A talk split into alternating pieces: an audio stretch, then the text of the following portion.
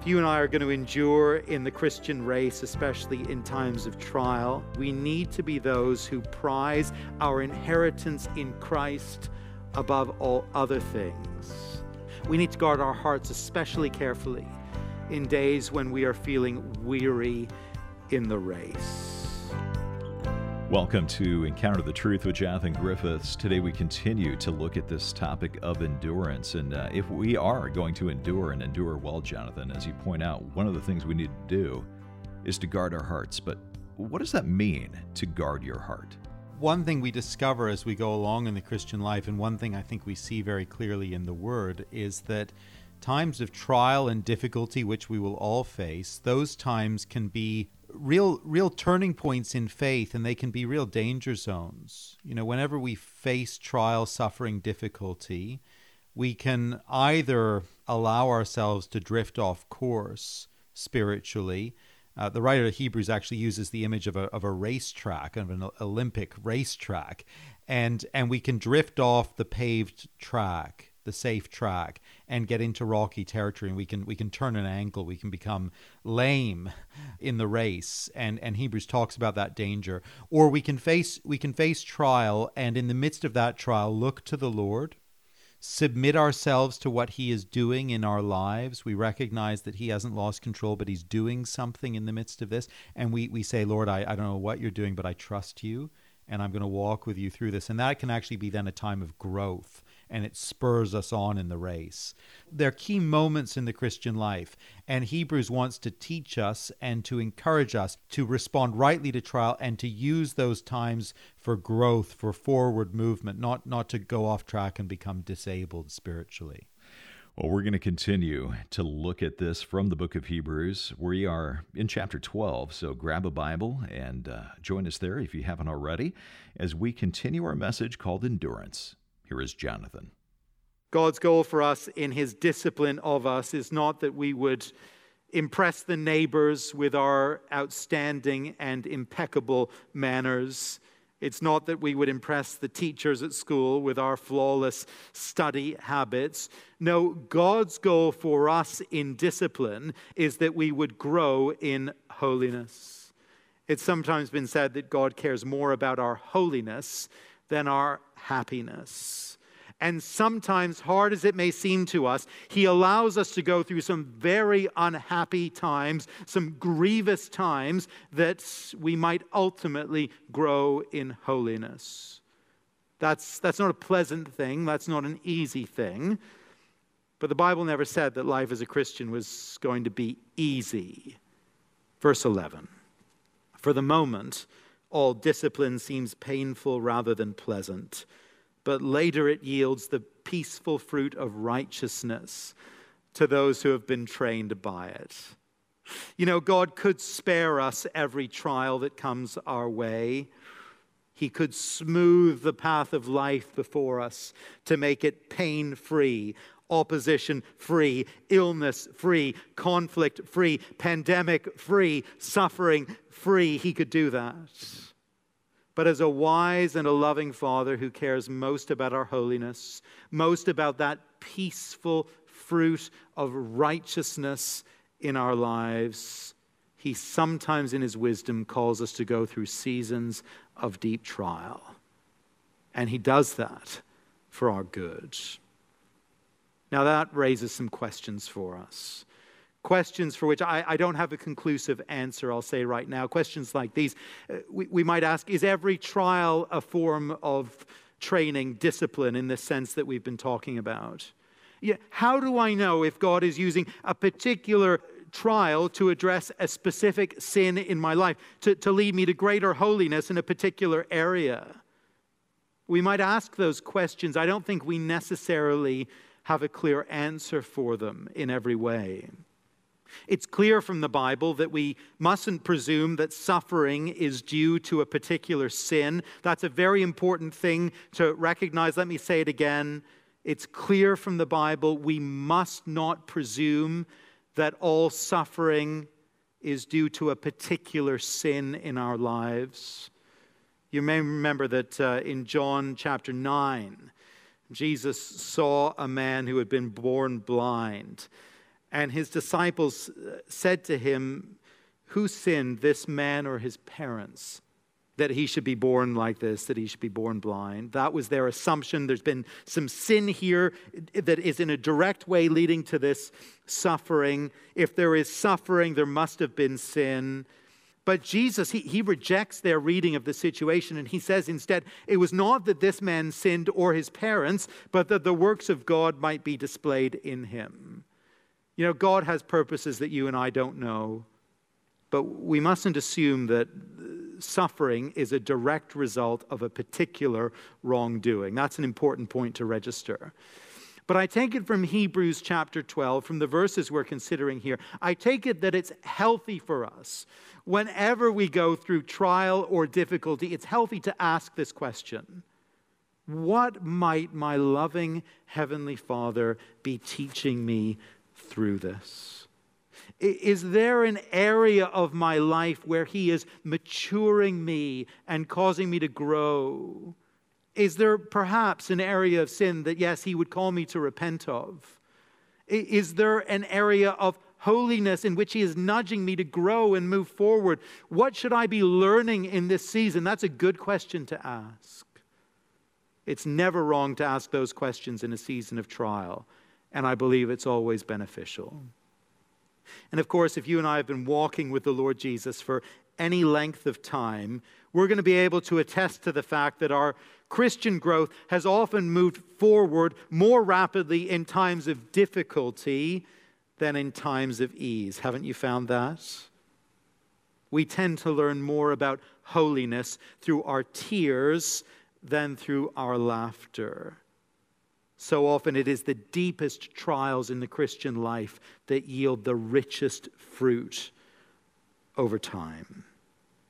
And so, how do we respond to our loving Father in times of trial? We, we recognize his loving hand even in the darkest of times. In verse 9, we submit to him. We make ourselves willingly and trustingly and joyfully subject to him and to his wise purposes.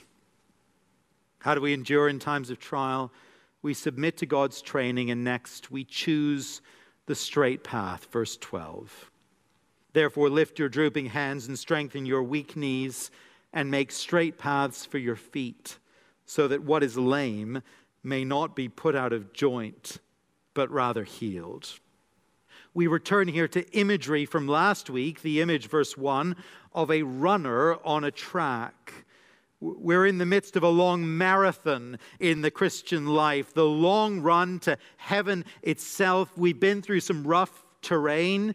We've been through those seasons of trial and opposition and difficulty, and now we're tired. We're feeling the strain. We're worn out. We're frankly a bit bruised and battered. Everything aches.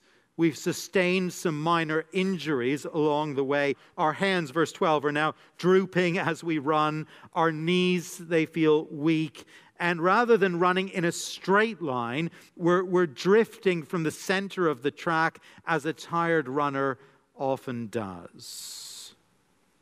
Remember, this track is a straight track aiming directly for the joyful destination of our salvation. Heaven is before us, Jesus is at the finish line, and we need to keep going straight ahead, not drifting off course by any degree. And the writer knows that off at the side of the track, there is rocky and dangerous ground. He knows that if we deviate off course at all, we're going to find ourselves running on ground that is bound to cause us injury. The, the sore ankle will, will quickly become the broken and turned ankle if we go there. That's the danger he sees in verse 13. He's concerned that what is lame should not be put fully out of joint. Now, why is he saying this? What, what's his point? What would it look like to drift off the track when we are weary in the race? Well, I think it looks simply like falling into sin. Notice how he continues to unwrap this idea in verse 14 strive for peace with everyone and for the holiness without which no one will see the Lord. When we're weary in the race, perhaps having faced a draining time of trial and of challenge, when that happens, I think we're more prone to sin. We're prone, aren't we, to being short tempered, ungracious with others, not least other believers around us. We're prone to set aside holiness in favor of self indulgence. You see, trial and challenge in the long Christian race can either make us spiritually or it can break us. And the writer wants us to come out of these challenging times with a new resolve to run harder and to run straighter in the middle of that track that goes straight to heaven. But we have to choose. Will we nurse our injuries? Will we fall into self pity and self indulgence? Will we take it out on others? Will we forget the call to be holy? Will we drift onto that rocky ground? Or will we stay in the middle of that track with our eyes set on the prize? I think this is a very good question, actually, to ask ourselves in this particular time of trial. It's a challenging time for everyone. And as believers, we have the assurance that God is going to use it for our training and for our good. But as we're weary, we need to ask ourselves how are we going to react? Will we begin to feel sorry for ourselves? Will we begin to take it out on others and abandon the pursuit of peace in our relationships? Will we abandon the pursuit of godliness? And decide instead to allow for self indulgence of some kind or other. Because after all, we're having such a hard time of it anyway. Lift your drooping hands, strengthen your weak knees, says the writer. Strive for peace with everyone and for the holiness without which no one will see the Lord. You're listening to Encounter the Truth with Jonathan Griffiths, a message called Endurance. Well, don't go anywhere. We're going to continue this message from Hebrews 12 in just a moment. It's part of a larger series we're calling So Great a Salvation. And if you've missed any of the broadcasts in the series, you can always come to our website and listen online. Our website address is encounterthetruth.org. But whether you listen on the radio or online, it's all made possible because of your generosity.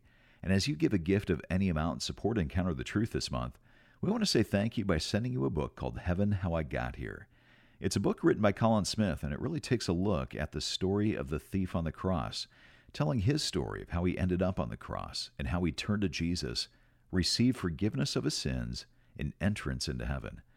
It's a great book to read if you've got questions about the gospel and about what it means to have your sins forgiven and how you can know that you can spend your eternity in heaven. We'd love to send you a copy of this book as you give a gift of any amount. Give online at encounterthetruth.org or call us at 833 99 Truth. Right back to the message. Here is Jonathan. How do we endure under trial? Choose the straight path and finally treasure your inheritance. Verse 15. See to it that no one fails to obtain the grace of God, that no root of bitterness springs up and causes trouble, and by it many become defiled. That no one is sexually immoral or unholy like Esau, who sold his birthright for a single meal. The story of Esau is a tragic and a cautionary tale. Esau, you may remember, was the eldest son of Isaac, the son of Abraham. This was a special family to be born into. God had given covenant promises to Abraham and to his family line, promising to bless this family in a very special way and to make them in turn a blessing to the world. As the eldest son of Abraham's son Esau, he held the title deeds to the covenant promises of God. He, he held the title deeds to the salvation promises that had been made to the great patriarch of Israel, to Abraham himself. Esau was a twin born just ahead of his brother Jacob, who came into the world grabbing the heel of his elder brother. Now, Esau, the Bible tells us, he was kind of a man's man. he liked hunting and he liked the outdoors. And the Bible tells us as well that he was exceptionally hairy. Um, Jacob, on the other hand, he, he was a quiet man, we're told. He was something of a schemer, evidently, a bit calculating, a bit ambitious. One day when Esau was out hunting, Jacob, he stayed at home and did some cooking instead. When Esau got back home from the hunt, starving and exhausted, he, he smelled the stew and he asked for some. Jacob saw his opportunity right away. Sell me your birthright now, he demanded. Yeah, you can absolutely have some of the stew, my brother, on one condition you sell me that birthright as the eldest son. Well, driven by his physical appetite and not by his faith in God or his basic intellectual reasoning, for that matter, Esau declared, I'm about to die. I'm so hungry. What use is that birthright to me anyway? And so he gave away the most precious birthright in the whole world for a single bowl of stew. I don't know if you've ever observed someone who has despised their inheritance. Maybe someone who, I don't know, inherited a, a cherished family home, been in the family for a long time, but they didn't want it. They just sold it as quickly as they could for whatever they could get for it. Someone who inherited a business that their parents or grandparents had built from scratch, a good business over the, over the decades. And, you know, they just let it fizzle because they had no interest and they couldn't really be bothered. Maybe someone who had a, a great family heritage of some other kind, a heritage of faith or a heritage of service to the community, but, you know, they had no interest.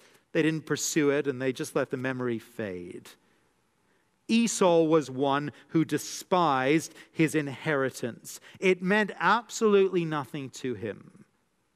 The writer introduces the admonition not to be like Esau by telling us, verse 15, not to fail to obtain the grace of God, the promises of God, the salvation of God. And then he says to see to it that no root of bitterness springs up. Now, those words, root of bitterness, are in quotation marks in our Bibles because they come from the Old Testament and from the book of Deuteronomy. In Deuteronomy chapter 29, the Lord gives Moses to say to the uh, people of Israel at a time of covenant renewal. And just notice how Hebrews is referring back to this Deuteronomy 29 and verse 18. Beware lest there be among you a man or a woman or clan or tribe whose heart is turning away from the Lord our God to go and serve the gods of the nations. Beware lest there be among you a root bearing poisonous and bitter fruit, one who, when he hears the words of this sworn covenant, blesses himself in his heart, saying, I shall be safe enough, though I walk in the stubbornness of my heart. What is the bitter root in these verses, it is quite simply the idolater who runs after the gods of the nations, after false gods, abandoning the true and the living God. Now, why does Hebrews quote those words before speaking of Esau and his great folly? Think again about what Esau did. He had in his hand the very covenant promises of God, the salvation promises of God, the birthright as Abraham's heir. And when he is offered a thing to satisfy his immediate physical appetite, he trades in the covenant promises of God for this thing of little value. See, that's idolatry. Esau was an idolater, plain and simple. He preferred things over God and his promises. That's also what I think is behind this rather perplexing mention of him as being, verse 16, sexually immoral. We don't have much record of Esau being sexually immoral in the Old Testament per se. The closest thing we get is that he married a non Israelite woman, which was a serious act of disobedience to the Lord. But he hardly had a marked biblical reputation uh, for sexual sin. However, the word sexually immoral, it, it refers to unfaithfulness or ungodliness in connection with, with marriage. And the Bible speaks many times of God's people being bound to Him in a marriage like relationship, a covenant relationship. God is the husband of His people. And Esau, in a variety of ways, he was unfaithful to the Lord, the husband of Israel. Here is a man who despised his inheritance who chose a cheap and a worthless thing instead of God Himself. Here is a man who is rightly described, verse 16, as unholy.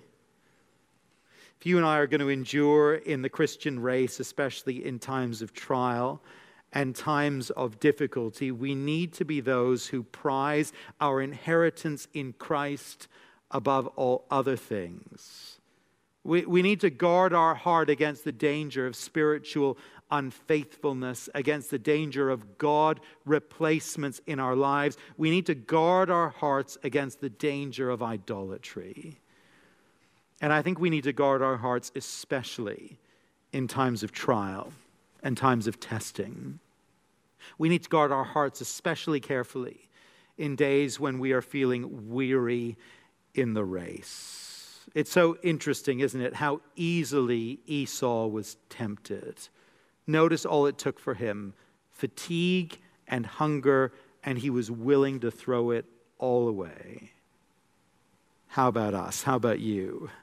How about me in the midst of this very trying time, facing weariness in isolation? We're weary of that, aren't we? Facing frustration at our present limitations, we're feeling frustrated. For some, facing the burdens of illness, uh, financial pressure, grief.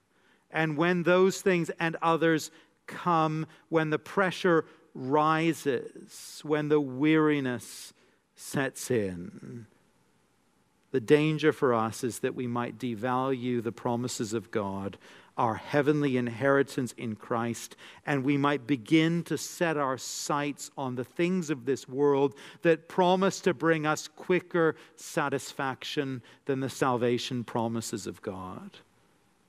I wonder what are those things that you might turn to for satisfaction and for fulfillment in the here and now in place of trusting in the promises of God and persevering in holiness toward the prize that He has set before us. Maybe in this context, it's as simple as satisfying physical appetites in ways that aren't godly.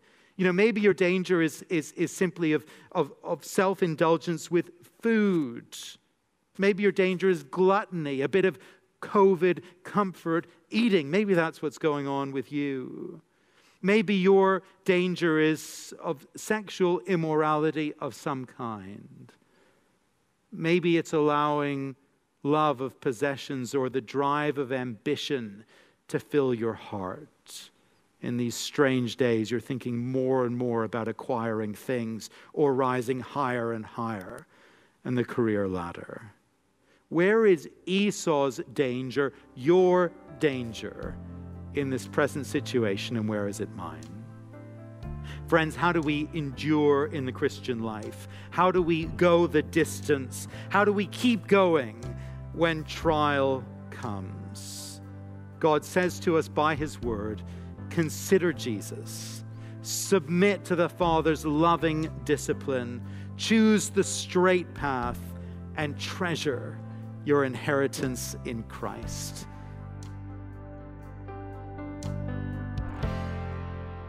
Jonathan Griffiths here in Encounter the Truth and a message called Endurance. If you missed any part of the broadcast or you just want to listen again, come to encounterthetruth.org. You know, Encounter the Truth is a listener supported broadcast. We're able to be on this station because of your generosity. But as you give a gift of any amount this month, we want to send you, just as a thank you, a book written by Colin Smith. It's called Heaven How I Got Here. We're so delighted to be able to share this resource and make it available this month. The Christian hope is grounded in the work of Jesus at Calvary, at the cross, and it takes our eyes forward to heaven. And it is so wonderful for us as believers to know that there is a future prepared for us in the presence of our Lord, where we're free from suffering and pain. And this month's resource focuses our eyes, the eyes of our heart, on heaven. And what a joyful thing to focus on. And we hope it'll be an encouragement to you as you get hold of it to set the eyes of your heart heavenward, even in a world full of suffering. Well, the book is called Heaven How I Got Here. It's the story of the thief on the cross, and we would love to send you a copy of this book as you give a gift of any amount to Encounter the Truth this month. You can find out more or give online at encounterthetruth.org or call us at 833 998 7884. That might be easier to remember as 833 99 Truth. Or again, our website is encounterthetruth.org. Well, thanks for listening today, and I hope you'll join us next time.